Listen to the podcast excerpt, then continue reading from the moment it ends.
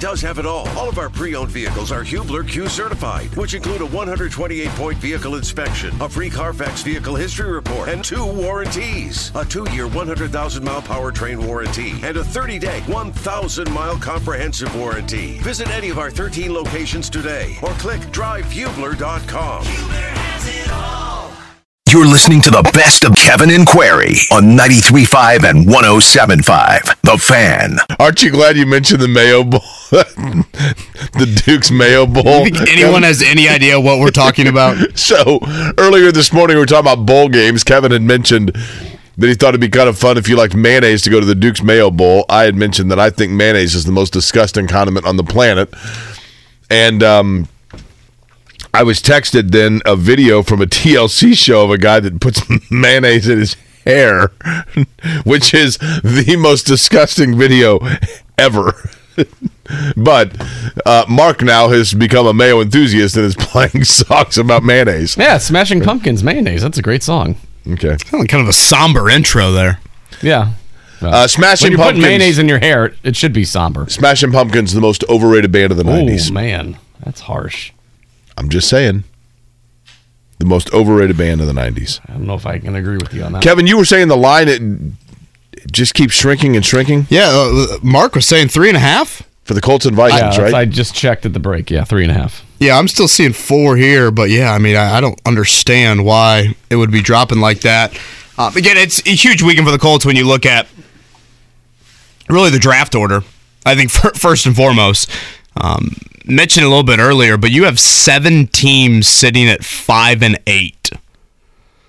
So if you look at the Colts right now in seventh in the draft order, teams eight through fourteen are all five and eight. So if the Colts go and win on Saturday, and for some reason all those teams lose, the Colts would start next week with the 14th overall pick. That is not to be like too dramatic, but that's kind of catastrophic almost to your draft position. Um, that would change things big time and what you'd have to trade up and what that could look like. So, um, again, it's a harsh reality of where you're at right now. But if you care about the future, um, particularly at the quarterback position, you don't want this team to win games down the stretch. But it's here's the thing about the quarterback spot. Is there really a difference between drafting seventh and drafting twentieth? oh, I would say huge, massive, particularly in trade value. But I'm talking about for a quarterback. Yeah, I mean, if you want to trade up, I mean, you you are mortgaging massive chunks of the future to move up from twenty to five than you would from seven to five. And I get that. That's fair. I guess if you're if you're talking about the possibility of trading, yes. But I'm just saying in general. I mean, I'm with you. Don't get me wrong. I don't see anything to be gained by winning two more and finishing out. You know, at uh, six, ten, and one. Uh, okay. Minnesota is a team that has really struggled, and we'll talk a little bit more with Matt Taylor about this coming up, uh, but really struggled defensively. Uh, they are the worst passing defense in the NFL. Um, it's just kind of odd to say this about a 10 and 3 football team. Worst passing defense in the NFL. Their run game has been the worst in the NFL over the last month and a half. Dalvin Cook has done really nothing over the past month and a half. Um, and they are the first team ever to be 10 and 3 and have a negative point differential. Yeah, because they've won a bunch of games. In 9 and 0 in one right? possession games. But I think it's a I think it's a tremendous skill group. I mean Justin Jefferson, again, arguably the best player in the NFL. TJ Hockenson's a great tight end. You know, when their offensive line, who that group is getting a couple guys back for Saturday. Um, when Do you like Kirk Cousins as a quarterback? no, I mean, he's fine, but not to lead my team anywhere in January. I think of Kirk. He's like a Honda Accord, right?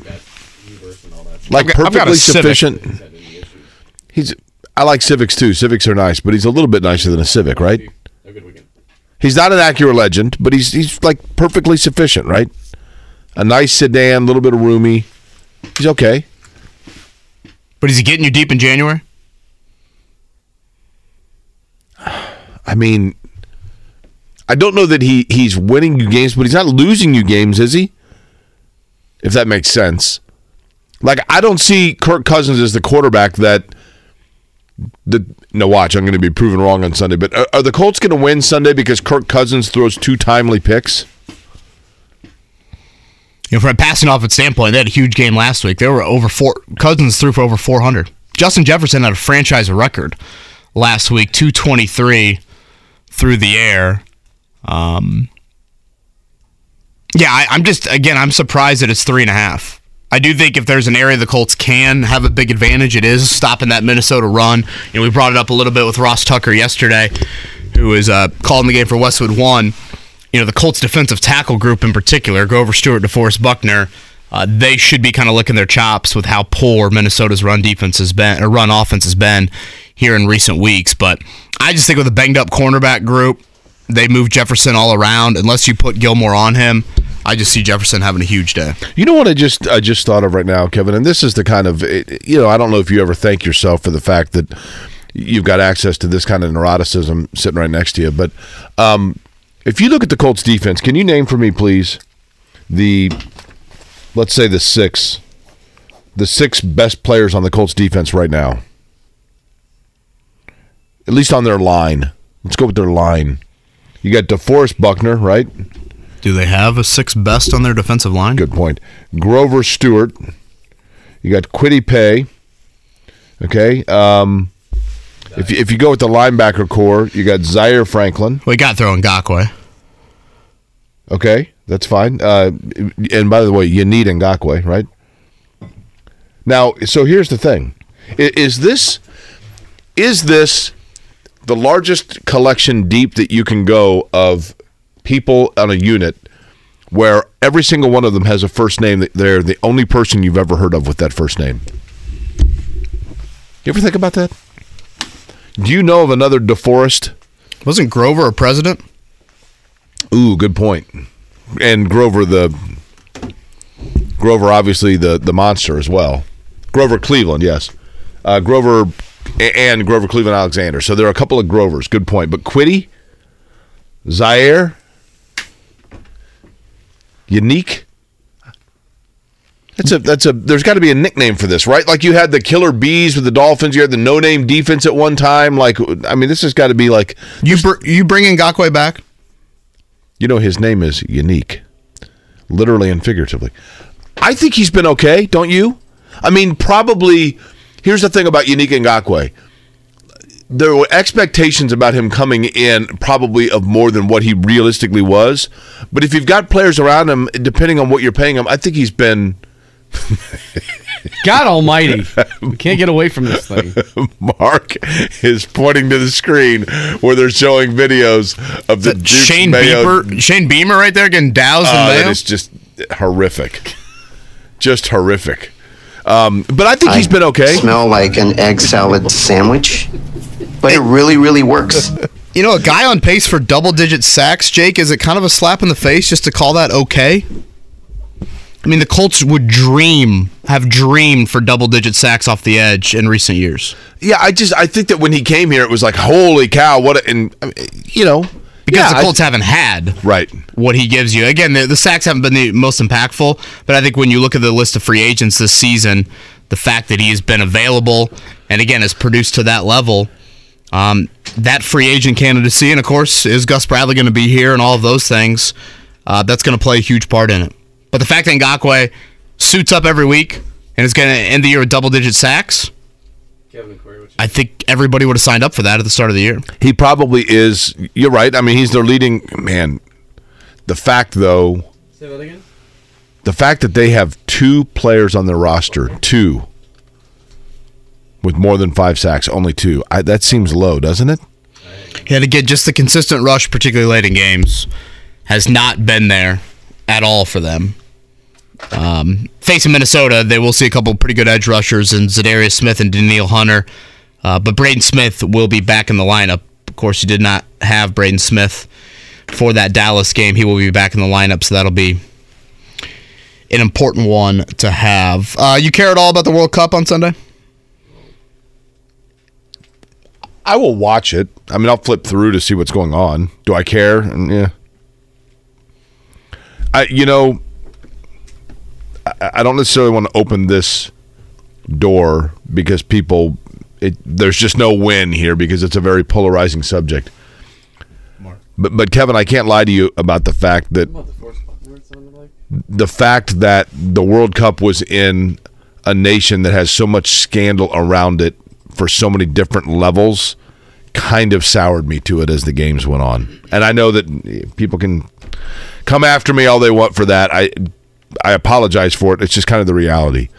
I enjoy I, I do enjoy it. I enjoy any competition where that's going on and there's sports on all the time. It's cool. I I know it but you know, even in knowing that like a lot of the fans in the stands are not actually fans, but they're like getting paid by the government there to to wear the outfits and dress like the fan. It just a lot of it feels very posed for me.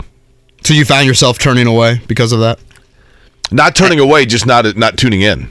You know what I mean? I mean, not not like in protest. I just it just kind of was like, eh, okay. It, you know, it kind of felt like this is a really bad comparison. I it felt like when the NCAA tournament, and it was fabulous the way the, the job that the NCAA did, and the television and the venues here in Indianapolis. I mean, it really they really did a heck of a job. But it still just felt different watching the NCAA tournament games in all of the different venues here. It just wasn't the same as the tournament. It wasn't the same as watching. You know, let's go to Greensboro. Let's go to such and such. Look at the packed stands and the, you know, the bands and everything else. It was just different, and I just feel like for this tournament, it was a little bit different.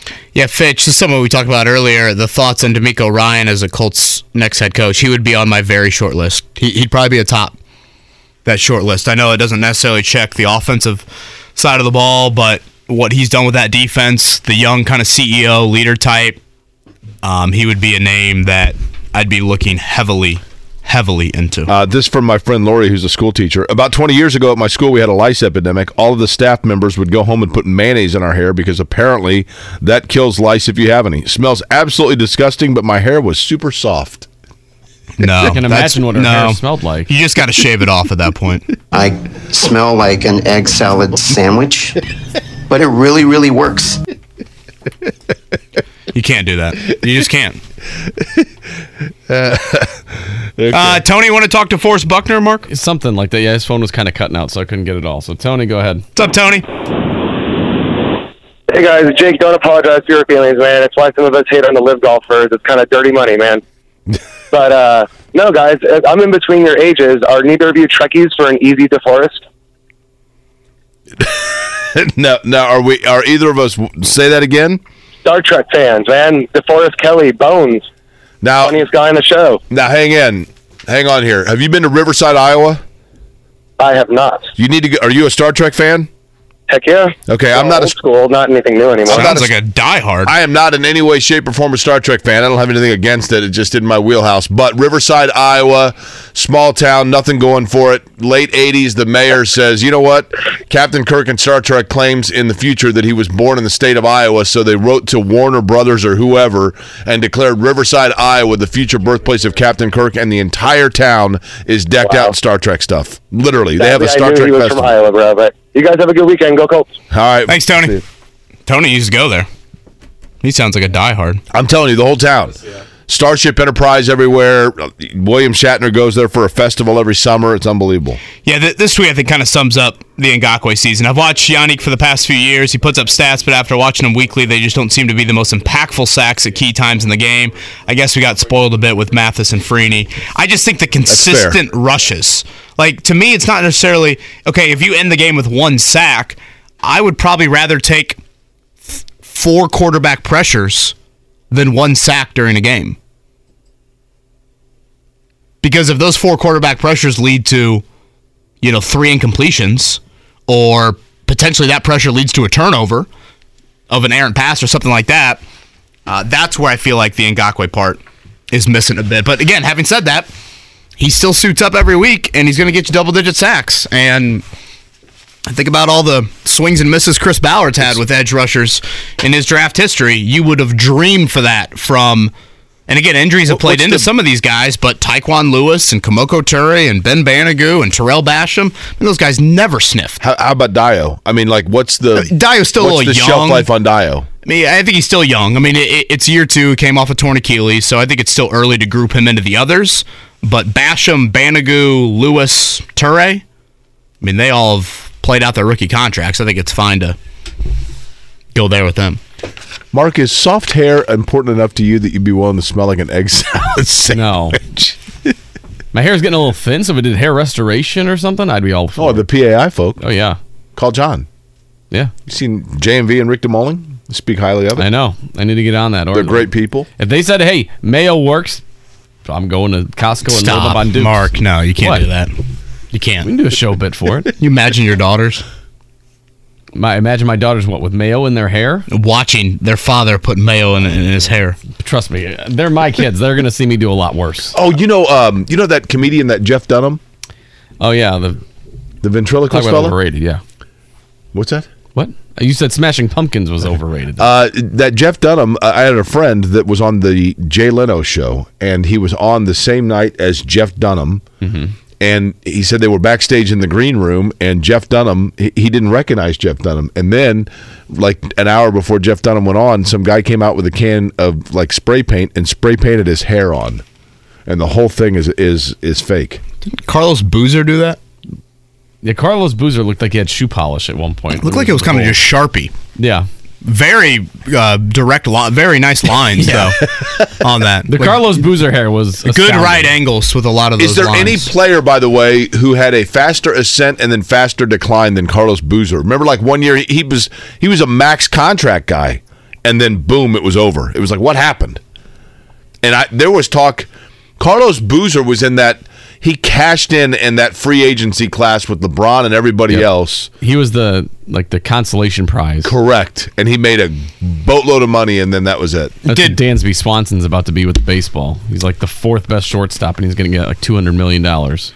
Did want to mention this. Uh, I guess we've had on the show before. Brian Neubert from Gold and Black announced yesterday that um, he has another brain tumor and is going to go on a um, take a leave of absence. Uh, I believe this is second or third time he's had to have surgery on this. So I know Brian announced that yesterday. So thinking about um, Brian, his family, and um, certainly the doctors, and that hopefully everything will be as smooth of a process as it can be. really nice guy For him. and a solid professional, which are two great things to have said about you, and but take a complete back shelf, of course, to wanting him simply to be healthy. So we, we absolutely hope the best for Brian, who does a great Whether it's audiobooks or all-time greatest hits, long live listening to your favorites. Learn more about Kisqali ribociclib 200 milligrams at kisqali.com and talk to your doctor to see if Kisqali is right for you. Whether it's audiobooks or all-time greatest hits, long live listening to your favorites. Learn more about Kisqali ribociclib 200 milligrams at kisqali.com and talk to your doctor to see if Kisqali is right for you. great job. Got a load loaded guest lineup here in the next hour. Again, Thad Matta going to join us at 9 o'clock. Big, big, Big East opener for the Bulldogs coming up on Saturday night, hosting undefeated UConn. But we'll begin like we do every Friday at 8 a.m. He is Greg Rakestraw from ISC Sports Network. And of course, he'll be in these studios or in the studio tomorrow uh, for the Colts postgame show, 1 o'clock kick, Colts and Vikings. We'll get to that in just a second.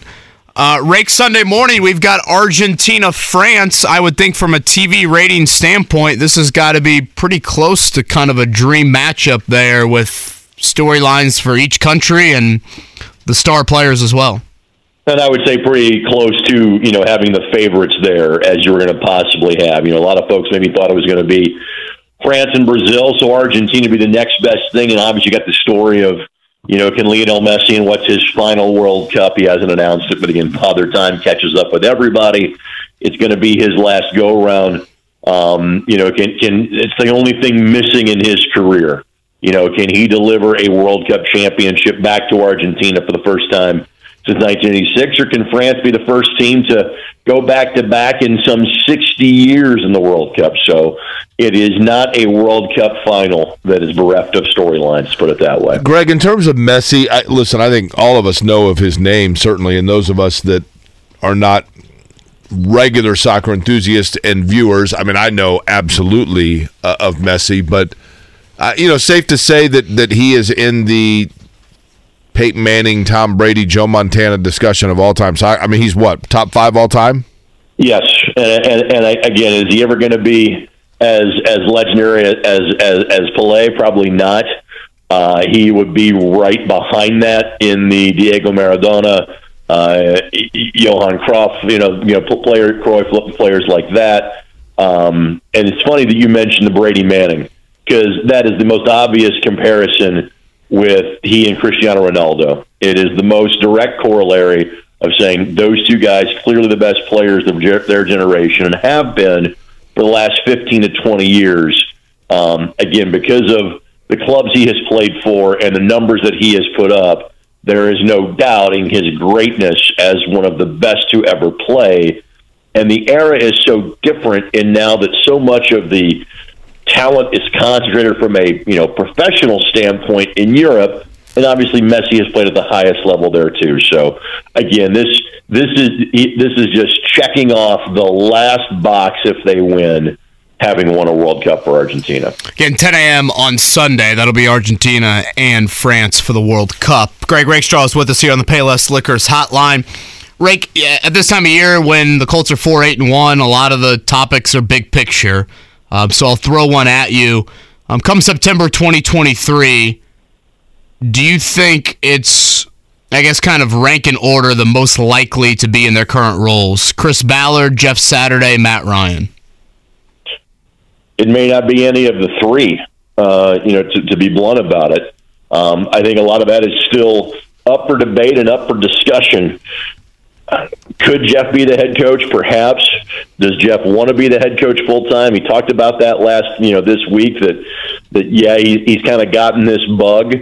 I still don't know if maybe that's exactly where Jim Irsay sees him in the organization. I don't know what Chris Ballard's status is at this point. I think we've seen enough for Matt Ryan where you can say, hey, you're, you're probably going a different direction in a younger direction at quarterback next year. So uh, if you had to ask me you know, what's the most likely permutation? I'd probably say all those spots could be new by the time we get to next year.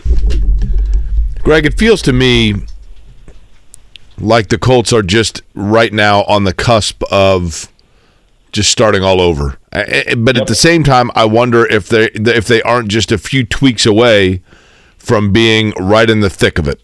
Which way do you see it?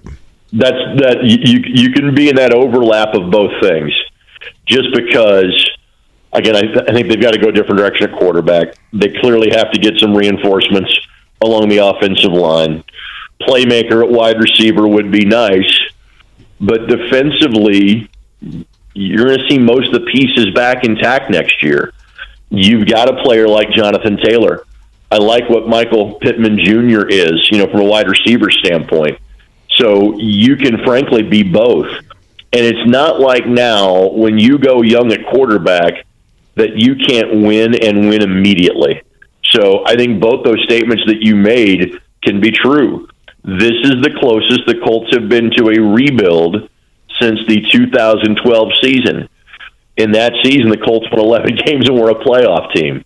And so, again, I think both those statements can be factual about this football team. Again, Greg Rakestraw is with us here, ISC Sports Network. And Greg, this is a college football issue, but because they're in our backyard and the announcement was yesterday, um, there's some relevance here with Purdue and their bowl opt outs. Again, no Aidan O'Connell, no Charlie Jones, no Payne Durham. I believe Cory Trice, uh, one of their cornerbacks, opted out as well. If you were to look at like early draft projections, I mean, maybe O'Connell cracks the day too, but I don't think we're expecting any any of these guys to be top 40, top 50 picks. Is there anything college football can do to try and get these guys to play in bowl games because it's turning into just kind of glorified spring game and not the hey we're playing the SEC team in a January Florida bowl game I really want to be out there uh, that's not happening put it in their NIL contracts. That would be the way to fix that. Greg, I think that's. I mean, and I realize you're saying that. People are going to think you're saying that facetiously. You're being serious, and I think that's where it's headed, right? But don't you get finicky that- there with like health situations with some of these guys? And obviously, Aidan O'Connell's had a lot of stuff off the field, so I don't necessarily want to slot him in there. But you know, can't you see these guys being like, "Well, I've played through some injuries. My agent says I shouldn't play." Yep, I'd put it in the NIL, NIL contract. It, it, it, it, it, I mean, it's, it's as simple as that. Um, now that these guys are leaning a lot more toward emplo- employees officially, uh, that's exactly how I have to do it, and that seems cold and that seems callous. Um, but but that's the one remedy you have left. Listen, I I understand where these guys are coming from. I get it. I'm not sure I like it. I don't have a great logical ground to argue that they're not doing the right thing. To me, there and, and I understand the difference in you're playing in the college football playoff and you're not. If you're not, it is an exhibition. There is something to be said, though. You know, you're not playing in the Weed Eater Bowl. You're playing on a New Year's Day bowl game, uh, and and so again, I again I understand it. I just don't like it. Uh, and and you cited the draft stock of those guys. I would probably put Payne Durham a little higher in terms of everybody else in that group. These are guys that I think are going to get a look for the NFL team. I'm not exactly sure what the likelihood of them being on, say, an active, you know, opening day roster is going to be next year. So part of that's like, you know, really. Um, but again, don't like it. Not sure it can be fixed. But if there is a way to fix it, now that paying players is above board, put it in the contract where, hey, you have to play in a bowl game or be medically excused from playing in a bowl game to receive a certain percentage of that money. Greg, I think the thing that makes, and, and I want to make this clear for people, at least from my standpoint, you guys feel free to chime in if you agree or disagree, but I- I think there are people out there who hear if there's hesitation about NIL, the name, image, likeness payment for players, that that means that that we, or in this case me, whoever it might be, have some sort of opposition to people getting what they're entitled to. It's not that. It's the fact that I'm all for it. It's the fact that A, it's just really hard to monitor what a player's value is when they have yet to play in a college game. So if there's such a chasm between the high school game and the college game, you don't know whether you're signing Christian Lander or whether you're signing Christian Leitner. You just don't know what the value is going to be towards what they're bringing to your program. And so as a result of that, determining the value ahead of time is hard to do. And then also, even though it's the way the real world works, I realize that you know, how do you have one kid that's making five hundred thousand dollars on a team with a starter that's getting two free pizzas a week? Uh, you know, it's it's just the wild, wild west, and I think that the, that having a hesitation towards grasping it and understanding it doesn't mean we're opposed to it. Now, that's where I'm coming from, Greg. Is that a fair statement on your your thought process? Correct. And, and again, I, I, I agree that those guys should be getting something. I also uh, I, I am for a system that rewards those players without crippling everybody else's opportunity. Right. That's fair. Uh, because that has been because I, I know that what the revenues generated by those football programs, by those basketball programs, and by the tournaments from a men's basketball standpoint, that funding mechanism is what funds every other championship at the Division One, Division Two, Division Three level. That was always my concern with you know funding players or or, or paying players was that it would do something to to disrupt everything else because the men's basketball tournament carries the freight for so much of what the NCAA does. If name, image, and likeness provides a way to get more cash in in players' pockets legally and still allows the rest of the system to function, then that is something that I am for. In terms of the differences in what player A versus player B is going to get, welcome to you know the free market economy. That everybody is an entrepreneur and their own business at this point. It's just the way the system is set up. And again, I'm not sure there is a. I'm not sure it's great. It's certainly not perfect. If you've got a better way to do it, I'm all ears. Let me know.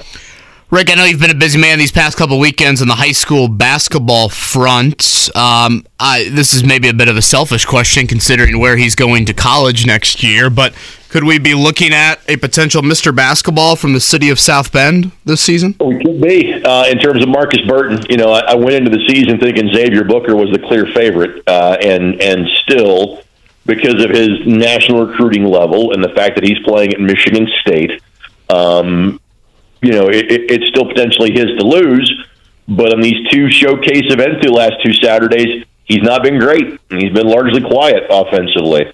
At the same time, when Burton has a statewide stage with the Forum Tip Off Classic, his team gets down 21 to 1. He leads them back. He scores 37 of their 57 uh, in a win against a good Zionsville team. Down 21 to 1? 21 to 1. Al Rhodes called three timeouts in the first five and a half minutes, and Penn still won the game. Um, Penn will play in the Hall of Fame Classic. We'll have that on ISC coming up uh, on December 30th, so two weeks from today, and then it will be what he can do in the month of March. So again, I thought Xavier Booker was the favorite going in. He is still one of the favorites. I think he's left the door open, and what Burton can do offensively, he's in the conversation. I think Myles Colvin, to a lesser degree, is in the conversation again because he's going to go to Purdue because he's an outstanding talent. Playing at Heritage Christian hurts those chances a little bit. Um, and if Ben Davis keeps doing what they're doing, probably Zane Dowdy needs to be in the conversation just because he's going to probably end up averaging about 15 to 18 points a game, 12 to 13 rebounds a game. And if he does that on the number one team in the state, then he merits, you know, being in the conversation too. Rick, I did want to mention this um, for those that might have missed it. Just an unbelievable anecdote. I was hoping to chat with you about this over at the Colts complex the other day. Uh, but you had earlier in the week that Mike Leach actually interviewed for the University of Indianapolis head coach position in 94, 95, something like that? That is correct. So the job has only opened up three times since like 1970. So the, the coaching lineage at UIndy, Bill Bless's first year was 1969. Joe Polizzi got the job in 1994. Bob Bartolomeo took over 2010, 2011, one of those two. Chris Keevers then has had the job uh, for each of the last three seasons. So when the job opened up in the spring of 94, I was not yet on campus. I was a senior in high school. I got to town in August of 94. Apparently, Mike Leach, who at the time was working for Hal Mumme at Valdosta State at the Division two level, interviewed for the job. I had no idea about this until about two or three years ago when a friend of mine, who was a couple of years ahead of me, shared that information with me. So a handful of players met with Mike, you know, as they were doing on campus interviews and visits and things like that. Mike didn't get the job. Now, let me say this the person that got the job is a dear friend of mine and Joe Polizzi and did a very good job at UIndy. Got them to eight wins by year number four in competing for a conference championship after UIndy, before Joe had gotten there, and had a streak of one or two win seasons and went on a five year stretch. They didn't win a road game from 1990 to 1995. So the job that Joe did was really good for 15 plus years. It is a it is a might have been that Mike Leach could have part of his story could have been coaching here in the city of Indianapolis. As I'm not sure if he was a finalist for the job, but he at least had an on-campus interview for the job as part of the process in the spring of 1994.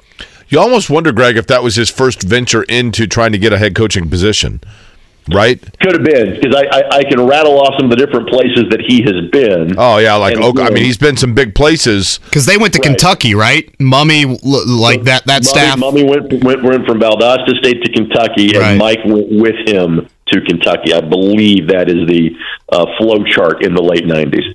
Gosh, crazy, crazy. What could have been? Jake, got anything else for him? Greg, here's a. I've always around that time. You tell me when did when did Indiana Central become UIndy? 85, 86 in, in that so a little window. earlier than that. Okay, Is UIndy ever going to go D one, Rake? Uh, as of now, no. Uh, that was tabled. Um, they have, you know, an interim president because Rob Manuwal, the previous president, I was a big fan of, left to take the DePaul job. They're currently on an interim AD. Probably not the time to go the Division One route when you have no current president and, and an interim athletic director. So you- they have tabled that discussion for now. My best guess would be is that once that president and AD are both in place in the summer, then those discussions start up again, or it's a big part of the interview process. So as of now, they're staying Division Two. I don't think that's a done deal by any stretch of the imagination. And the thought process being that if they had gone Division One in basketball, men's basketball, they would go into the Ohio Valley. Um, Stan Gouard, though, speaking of the Ohio Valley at Southern Indiana, I know there's you know there might be some folks around here who have kids or themselves went to USI, but Stan, the longtime UIndy coach, I think he's doing a pretty good job down there, Rake. doing a fantastic job. And again, they have the facility, um, they have the pedigree.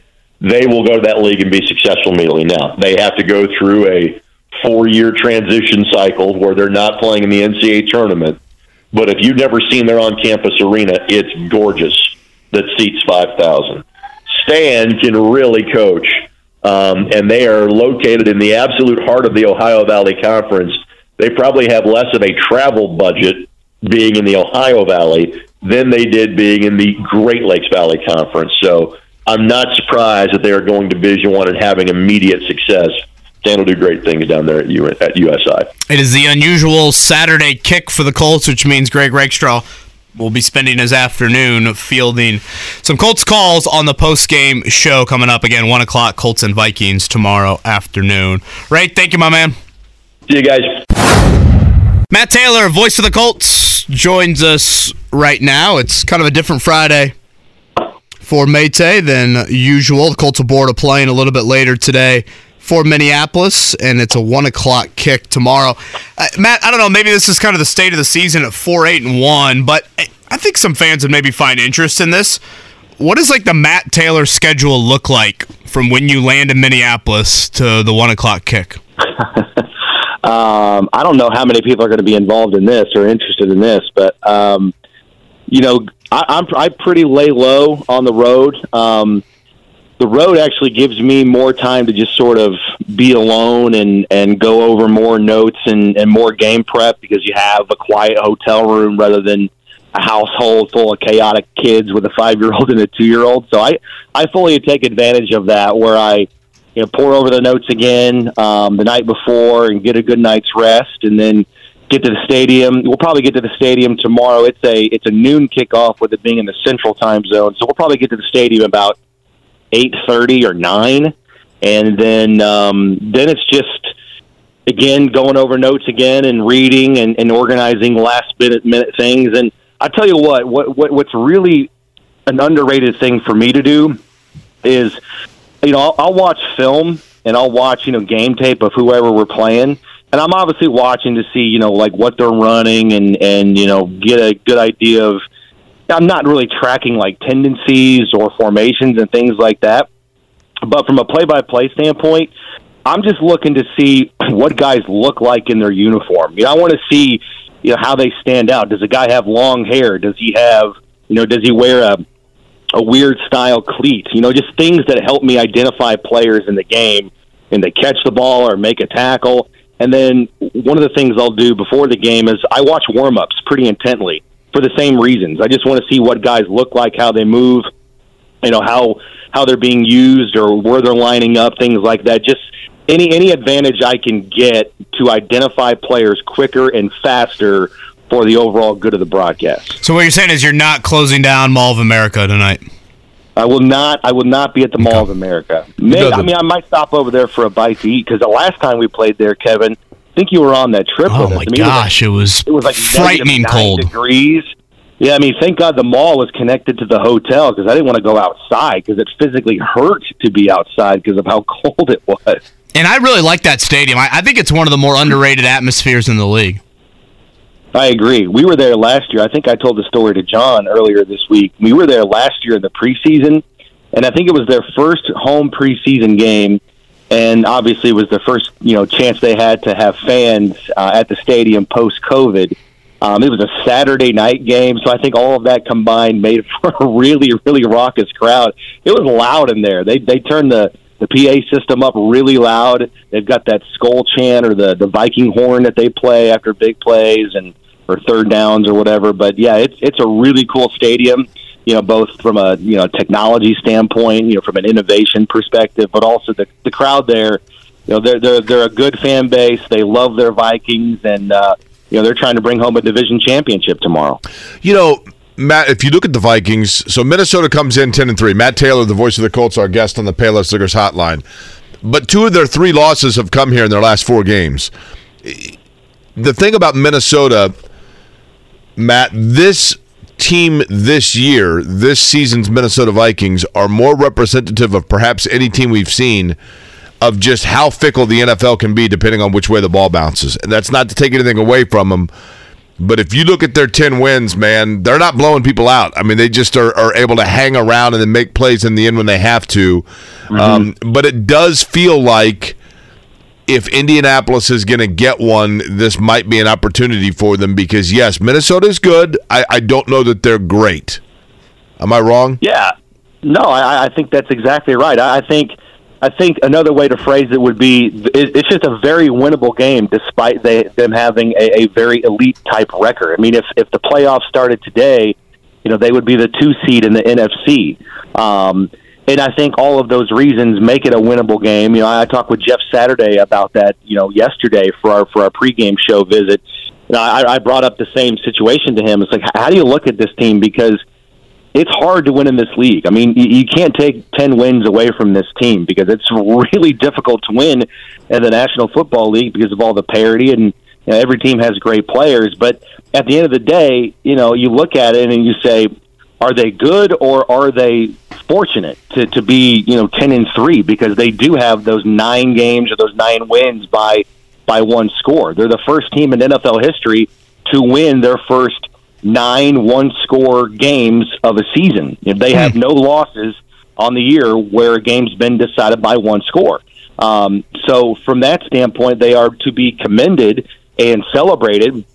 But also, at the same time, you look at it and you say these guys are incredibly beatable because offensively, they've got a lot of firepower and they're making enough plays down the stretch, or they're just kind of hanging on but if they do have an Achilles heel, what it could potentially be is their defense. Their defense is just statistically not good. I mean, they're giving up a lot of yards, they're giving up a lot of uh, points, and I think one of the things that stands out to you is that you know when when you have a good record but a bad defense, you're like, how can those two things exist in the same sentence, if you will?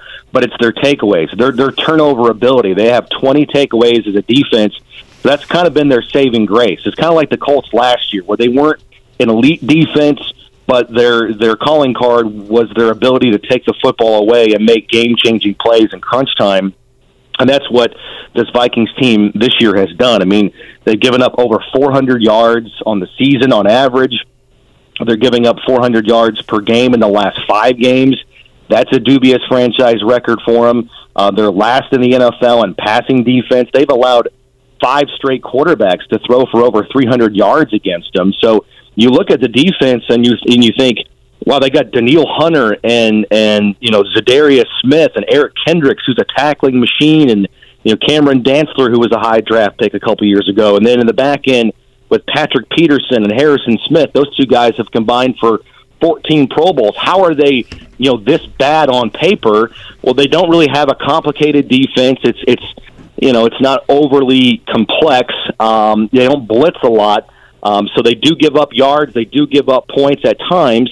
But I think their saving grace has been their ability to take the football away and make those game-changing plays in crunch time, and hence they've hung on to win a lot of one-score games. They have five wins this year by five points or less. So they are to be celebrated for that, but it does make them beatable, and I don't think they're an elite team when you kind of you know piece them out and, and really examine how they've gotten here. Matt, do you feel like the Colts locker room has to avoid at this point getting guys on different pages in terms of the way they're looking at finishing the season? Meaning, you always have invariably and inevitably when a season has gone awry a little bit. Some guys that are looking to just finish out the year, other guys that want to finish strong because they're not sure what their contract status is, et cetera, et cetera. Is that is there risk of that for the Colts? I don't think so because I think those two things go hand in hand. I mean, guys want to play well for themselves because of you know, like a guy like Bobby Okereke and Parris Campbell and Chase McLaughlin. Um, you know, a lot of these free agents to be, you know, they have different inspirations to play well. I think they want to play well for their team, but they also know that if they just mail it in and don't show up and play 85%, if you will, uh, these last four games, they're not going to get the contract that they want from the Colts or 31 other teams. I think it was Zaire Franklin this week, who's not a free agent, but he, he, he summed it up pretty well. He said, you know, like next year in the off season, if a coach on another team is watching the Colts and they see a defensive lineman or a linebacker just kind of loafing or not, you know, pursuing the football and they're not busting their ass every single play, there's going to be no context inside that film room. There's there's not going to be anybody saying, well, at this point we were eliminated from the playoffs or we only had four games to go or we were four eight and one. No, man, like that doesn't exist. Like there's no context to say, you know, that that's acceptable. Um, and so I think what people also realize around the NFL is that if you gave up on your team because you were out of the playoff hunt, what's to say you're not going to give up on my team if I sign you to a free agent deal? So I think guys want to play hard for themselves, but they also want to play hard for the team because I, I can I cannot stress enough, and you guys know this. Like there's there's nobody inside that locker room that gives a flying you know what about draft picks and moving up for quarterbacks. They just want to play through their contract. That's what they're here to do. And you know, this is the National Football League. Nothing's guaranteed, man. Like just because you're on, under contract for next year doesn't mean you're going to come back with this team, or you're going to be re-signed by another team somewhere else around the NFL with 31 other opportunities. So guys just want to keep capitalizing on this chance to play a kid's game and continue to kind of live out their dreams of being professional football players, no matter what you know the context is around them. You know, within the the narrative of the season. Matt, last one for me. Um, you know, when you look on, on paper, there's a couple of matchups that are, are, really intriguing tomorrow, and that potentially would be Justin Jefferson against Stephon Gilmore. But it sounds like the Vikings move Jefferson around a lot.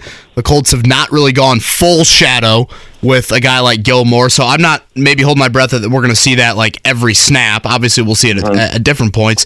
The other one, and this is more just from like a draft history standpoint, would be Christian Darrisaw, their left tackle, who went one pick after Kwity Paye. It was either going to be Darrisaw or Paye for the Colts, but it seems like Yannick Ngakoue will be opposite Darrisaw at that left tackle spot. Um, nonetheless, I feel like those are a couple storylines that you know, if you do get the occasion where Kwity flips sides, I don't think he does that very yeah. often, um, and you do get a couple of Gilmore Jefferson reps, um, that'll be fun to watch. Yeah, I, I agree, and I don't think it will be exclusively, you know, Gilmore on Jefferson throughout the remainder of the game because of how creative they are with him, moving uh, him around in the formation. And I talked with Jeff Saturday about that this week as well. You know, they they do a really good job. They're cognizant of making sure that Jefferson can run every route of every play from every position or lining up in, in every part of the formation on every play because they want to get him on different people at different times of the game. And Jeff said, you know, go back go back and watching that Detroit game when he went for 223, which was a franchise record in that loss. I mean, Detroit did everything that they're supposed to do. They're they're doubling him, they're rolling coverage, they got their best players on him, and he still rolls up 223 and was a you know big reason why they were in that game and and, and fell uh, ultimately. But um, you know he's he's amazing to me. I mean, I, I mean I know that he is. He, he might be the best player in the NFL. Of, I mean, he really is. That that's what I'm getting at. I mean, he's in, only in his third year, and he's already over 1,500 yards this year. He holds the NFL record for receiving yards by a player in their first three years in the league. I mean, that's incredible to me. He's got over 4,500 yards already, and he's not even through three years. I mean, he could break the NFL's all-time uh, receiving um, record for yards in a season this year. I mean, he's he's on pace to flirt with it. So he really is incredible. And so, yeah, you're going to see Gilmore on him, but I think with the way that the Vikings use him and they're, you know, again, cognizant of, of where they're lining him up, that you can't afford to have one player. They're going to make sure one player is not going to be lined up on him all game long. And also too the storyline with within that is you're probably not going to have Brandon Facyson tomorrow. He's doubtful. Kenny Moore is not going to play, so you're going to have some different pieces in the Colts secondary that's going to have to do a good job of limiting his damage. Um, and then with Kwity Paye, yeah, that's an interesting storyline too because we forget Kwity. He missed five games this year with that ankle. He's been in and out of the lineup, but he's already he already has a career high five sacks, and obviously you know, you you sort of do the the you wonder what that could be or what the potential there could be for him the remainder of the season if he's fully healthy or what his numbers would be like if he didn't miss those games. But I think in a lot of ways this year with quarterback hurries and quarterback pressures, he's really taken a nice step from year one to year number two. And I think we fall into the trap, and I'm guilty of it too, of just looking at the sack numbers and saying, well, he didn't reach double digit sacks, so therefore it's not a good year from a defensive end edge pressure guy. So um, I think he has had some impactful moments, but uh, he's really kind of looking to come on these last four games and finish out strong. Now that he's healthy, now that he's back in the lineup, he's already having a career year as far as sacks are concerned. Um, I would love to see him lined up on Christian Darrisaw to kind of see where he is in terms of development with a guy, as you said, drafted in the first round, one pick after him um, to see how he's lining up against uh, some of these young defensive ends or excuse me uh, offensive tackles that he's going to see you know for the next hopefully seven or eight years in the NFL. Matt Taylor will be on the call along with Joe Wright, who will be filling in for Rick Venturi, who is uh, nursing back, uh, feeling a little bit better, obviously, but not going to make the trip to Minnesota. So Joe Wright's Matt Taylor on the call, 1 o'clock tomorrow. Again, not on Sunday, Colts and Vikings. Matt, enjoy the trip. Stay warm in Minnesota, all right? I appreciate you guys. We'll do. Whether it's audiobooks or all-time greatest hits, long live listening to your favorites. Learn more about Kisqali Ribociclib 200 milligrams at kisqali.com and talk to your doctor to see if Kisqali is right for you. Whether it's audiobooks or all-time greatest hits, long live listening to your favorites. Learn more about Kisqali Ribociclib 200 milligrams at kisqali.com and talk to your doctor to see if Kisqali is right for you. It's a big one tomorrow night inside of Hinkle Fieldhouse. The undefeated UConn Huskies come to town to open up the Big East slate for Butler. UConn 11 and 0 on the year. They have not had a single game in single digits yet. They've been extremely impressive early in the season. So quite the test for Thad Matta's bunch. Definitely is playing a little bit better basketball as of late and seems to be getting healthier as well. The head coach of the Bulldogs joins us now. Morning, coach. Good morning, guys. How are you? Doing well. Um, just your early thoughts on what you've seen from UConn. Again, they've been very impressive, double digits in all these wins, um, and certainly um, one of the surprises I think this season and how uh, good they've been. Well, you know, they, they definitely are a, a really, really good basketball team. I mean, they've got, uh, it seems like just uh, all the pieces fit together for them in terms of they got size, they've got shooting, they've got, uh, you know, really, really good guard play. And, um, you know, and they're, they're very tough physical defensively and uh, you know, heck, heck of a matchup for us tomorrow. There's there's no question about that. It's kind of like a, a you know, early. I, I think the early seasons helped us um, and some of the teams that we played, and and you know, like I said, hopefully we're we're ready to uh, go out and compete for 40 minutes. You know, it's interesting to me, Coach, that when you you get into league play now, obviously with Connecticut in, into the Big East, so you're now seeing teams that probably know your tendencies, know what you do, and vice versa more so. Does the approach in terms of game preparation change? To set your team up and get ready for league play and the grind of it versus playing teams from all over the place in the pre-conference? You know, it, it really doesn't, and and I say that from the standpoint of, you know, we are who we are, and and we've got to prepare our guys for what we're what we need to do well and and how we need to do it. Um, I think you know when when you get into the second round and you're playing, you know, a UConn for the second time, you know, at that point there there really becomes not very many secrets. Um, but you know, from from the standpoint of of our approach to the game, it's it's very similar in terms of of all the games we've had thus far, and um, you know, to to me, it, it's about getting our guys ready to play and execute the game plan of of what we need to do to win the game. You know, it's funny. I always think back, Coach. Matta is our guest, by the way, on the Payless Liquors hotline. I think back to the movie Hoosiers when Gene Hackman, Norman Dale, is like talking to the fans, and he says, "You know, I, the boys and I have gotten to get to know each other here, and we're still kind of feeling things out." And da da da da.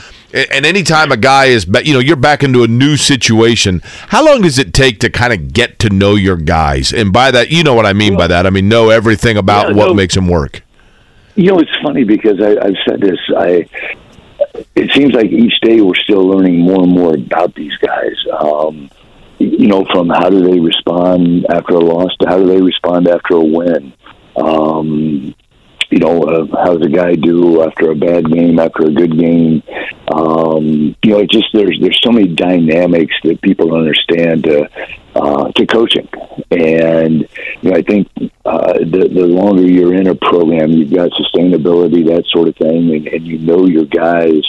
Um, it, it does make it a little bit easier, but I also say this: that's kind of the fun part of getting to know these guys. I mean, when, when I say we've got a great group of guys, I mean, uh, I haven't had too many teams like this. It just uh, they're they're fun to be around. They're, they they work hard. They uh, you know we go from the film room to the court. They go out. They execute, and and uh, and that's that's made you know our job as coaches a lot easier this year.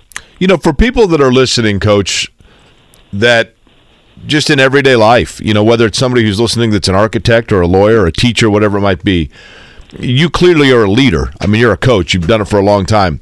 Can you give me an example of the different ways to manage people and how to navigate through figuring out how different people respond to different circumstances aside from just having them go out and play a basketball game give me an example of how you can read someone to then know how they best will respond to the way that you can teach them Ah, you know, it's, it's funny because all those people out there listening, the, the teachers, the architect, all that, I, I've always said this, we all play the same game, we just wear different uniforms. Um, you know, it's, it's motivating people. But I, I think, you know, an, an, example would be, uh, um, you know, a kid who, who has a has a bad practice, and you sit down and you talk to them afterwards, and you say, hey, you know, this is this is what you didn't do well. Here's what we need, and and you know, the the next day he comes in, he's got fire in his eyes, and and and he's really trying to take to heart. And at that point, you say, okay, this kid's coachable. This kid even wants to be a basketball player. Um, you know, I, I think another example is, and and I saw this in the Cal game Saturday. Um, you know, one of our guys came off the bench and made a, a heck of a play, and you know there were three guys that had been playing literally 40 minutes a game, and they fired off the bench and and and were cheering for that guy. And you know, I, when when you see that during the game, or you see it on the tape on the flight home, you're saying like, you know what, those guys are good teammates, man. I, I can win with these guys, and, and and those would be a couple examples, I think, of just uh, you know, sort of watching watching everything come to fruition. Tomorrow night, again, it'll be Thad Matta's Bulldogs hosting the undefeated UConn Huskies over at Hinkle Fieldhouse. Coach, you've had a pretty short rotation here early in the season. I, I assume health has played a part in that. Um, I guess has it played a part in that? And are you guys getting a little bit healthier here as conference season unfolds? Yeah, it, uh, uh, health definitely played a, a factor in our, our short rotation. Um, you know, I, I, we are getting healthier. We, we actually, believe this or not, um, we've we've practiced the last two days. We haven't been able to practice for a month um, because of, of numbers and and the thing is we can't get anybody hurt. You know, we want to we want to win the war, not the battle. And um, and, and and the guys have been tremendous. But uh, you know, we were we had twelve or thirteen guys um, practicing yesterday, and and for a couple of them, it was the first time they'd been out there. So um, you guys know how it is. I know you both are stellar athletes. If you haven't done anything, Mm-hmm. That's right. Sure. That's right. if you haven't you haven't done anything for five months, um, just don't go out there and flip the switch. So you know we got we got to get some guys back in the fold and, and get them reps and, and get them in uh, as close to game shape as we possibly can. But that's that just doesn't happen overnight. And um, but it, it did it did feel good to um, to be able to give uh, Eric Hunter and Manny Bates a little rest in practice. I think I peaked as an athlete for Joel Cornette and Thomas Jackson at Butler basketball camp. Actually, back in the day, it was if I take two charges, can I go get fun dip at halftime from the um, from the snack bar? Uh, again, Thad Matta with us here on the Payless Liquors hotline. Coach, I'm a big Notre Dame basketball fan, so I watch Notre Dame in the ACC. And when I saw Manny Bates' name pop up on your guys' radar, I'm thinking, oh boy, that's a good player. And that's kind of a body type that Butler, I, am not used to them having. What has Manny Bates meant to you guys, um, especially given just kind of the lack of health you've had in the front court? Yeah, well, you know, Manny, it's it's funny because knock on wood, I am right now. He's been he's been healthy for us this year, and um, you know, I, I I look at a guy like Manny, and and you know, number one, he's he's a college graduate. Uh, he's a very very mature kid, and and he's one of those guys that he, he's came to Butler University, and he's got something to prove. You know, things didn't go uh, maybe as well as he wanted it to at NC State with all his but he's also been a great teammate, a great leader for us. And um, you know, when I recruited him, I, I told him, I said, "Manny, I, you know, nobody's followed Butler basketball closer than I have, and and Butler hasn't had one like you." And um, you know, just from his shot blocking and you know finishing around the rim, and he's able to step out and knock down jump shots. Uh, could not be happier with, with what Manny's given us thus far. You are eight and three right now, Coach Thad Matta and the Butler Bulldogs. You mentioned NC State; that was one of the three losses, but in those 11 games, in which game did you learn the most about your team? Oh boy, I tell you that that's a, a tough, tough question um, because I, I, I learned um, I've, learned something every game. To be honest with you, um, I, I think that the biggest thing, and, and we've talked with our guys about this. Um, you know, we, we've we've shown that we can. Uh, I, gotta be careful about how I say this. Uh, but we, we've learned that we can throw a punch. At the beginning, we, we really couldn't take one, and um, I think that was what the beauty of going to the Bahamas. Um, you know, we, we we learned that we weren't uh, as strong as we needed to be through adversity. And and um, you know 36-34 with 13 minutes going second half against Tennessee we had three turnovers in a row. Um, you know just just things like that. I, I think that's the the biggest thing. And as you go into league play I mean we're playing a top five team in the country tomorrow night. Like you you better be able to take a punch and and you know retaliate uh, and, and, and when I say punch, I mean, uh, you know, things don't go well, but you, you still execute defensively. You're not making shots, but you're still getting stops you know, things like that is is is what I'm I'm learning about this team. We're getting better at. I'm, dropping out again. I think, Coach, I could be wrong in this. Thad Matta is our guest. He's on the Payless Liquors hotline again, Butler in Connecticut this weekend. Uh, this is, I believe, your 19th season as a head coach. So I'm curious, in your opinion, have you been 19 different head coaches? Do you have to change the way you coach every year? You do. I, I, I think so. I, I think that's one thing that I've always done. You know, there's there's certain guys out there that hey, it's it's this way, and we're going to do this regardless because it's how I do it. And and and I've really tried to alter um, throughout my approach. And you know, even back early on at Ohio State, I mean, we were the king of one and dones back then. You know, we were we were losing guys every year to the NBA, and we and we were constantly adjusting. You know, I, I'll be honest with you. This is uh, the team that that we've coached thus far was not the team I thought we were going to have. Of all the injuries that we've had, I thought it was going to be a different team, and and uh, but I I will say this. I don't know if I've ever been happier as a coach of a group of guys that have, have bought into what we've we've ask them to do and and sort of change positions and and that sort of thing. And uh, we got we got to keep building it. There's no question about that. Coach, last one for me, and again, Thad Matta with us here. Butler and UConn tomorrow night over at Hinkle. You know, this Saturday in December, we're we're used to here locally the Crossroads Classic. That, that's kind of been the the mainstay here in this December 16th calendar range over yeah. the years. Uh, obviously, it's no longer. Purdue will be at Gainbridge Fieldhouse tomorrow. It seemed like Butler had some interest in the Crossroads Classic continuing. Butler had great success, frankly, in the Crossroads Classic. Do you foresee opportunities? And I know a lot of it is probably out of your control down the road to play Indiana and or Purdue, whether it's home and homes or on a neutral floor. I think uh, he was in and out a few times throughout Went the through a interview tunnel. there. So I'd like to know. apologies on that front. I'd like to know if Quinn Buckner is going to buy him dinner if he beats Connecticut. I, I was kind of looking forward to the answer to that question I threw at him. It's the best too. question you had. Right? I know. I felt like that was that was one of my good ones. Try him again. Coach, we uh we, we, we lost you there. Uh, Indiana Purdue. Could you foresee that on the schedule in the future? I don't know. I mean, I, I haven't talked to, to Scott or Mike about that. Um, up Arizona, Kansas, they play Kansas tomorrow. Uh, Yeah, I think we'll just let games, and um, so it's just uh, definitely a, a, a different thing. But uh, I don't know. We'll see what we can do with it.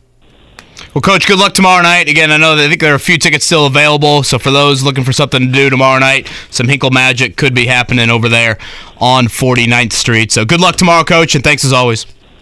All right, guys. Thank you, man. Should we give our picks? Colts Vikings. Yeah, let's do it. Mark Dykton, you said it's fallen to three and a half. Fallen to three and a half. And the over under last I saw was like 47. 47 and a half, I believe. So uh, I don't know why the line is doing what it's doing. Uh, but I'm going to take the Vikings 28 to 17. I just I, I know the Vikings defense stinks, but I don't know how the Colts are going to keep up with Justin Jefferson and that offense, TJ Hockenson and whatnot. I mean, Jonathan Taylor might have himself a day against the defense.